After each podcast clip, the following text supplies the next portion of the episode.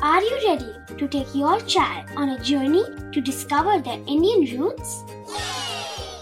Introducing Chimes, the ultimate audio platform for young minds aged 3 to 15.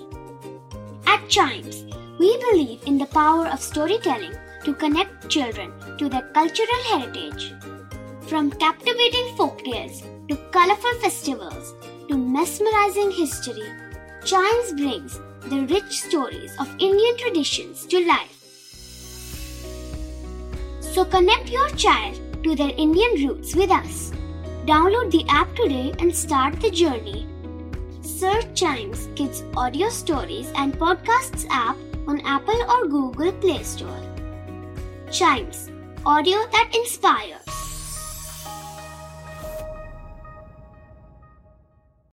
This is Chimes.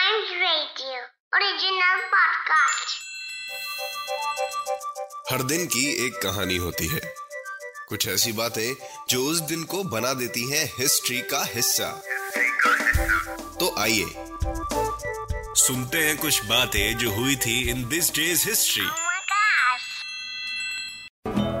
Hello and welcome to this day's history जहाँ मैं आपको आज के दिन दुनिया भर में होने वाले कुछ इंपॉर्टेंट इवेंट्स के बारे में बताऊँगा।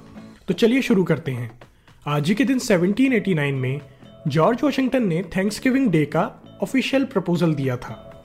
जॉर्ज वाशिंगटन को father of the United States भी कहा जाता है। वे यूनाइटेड स्टेट्स के पहले प्रेसिडेंट थे। यही नहीं, वे दो बार यूनाइटेड स्टेट्स के प्रेसिडेंट रहे। इसके अलावा उन्होंने अमेरिकन रेवोल्यूशनरी वॉर में कमांडर इन चीफ का रोल भी प्ले किया था।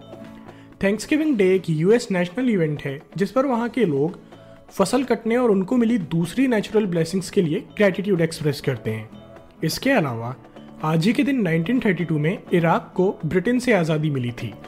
ब्रिटेन ने वर्ल्ड वॉर वन के समय से ही इराक पर राज करना शुरू किया था।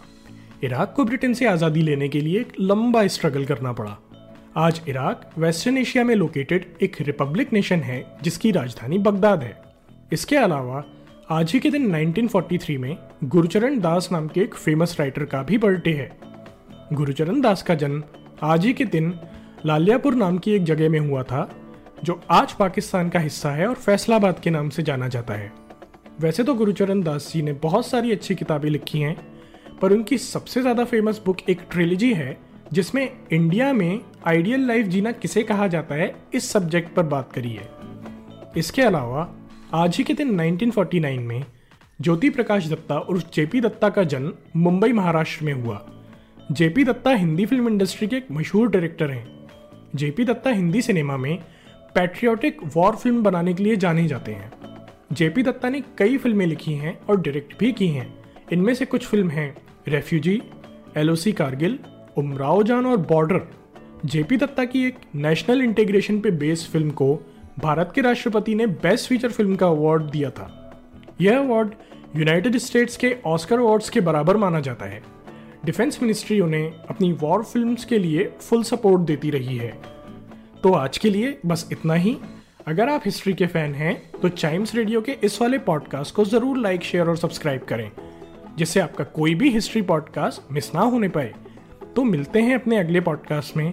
तब तक के लिए goodbye and keep chiming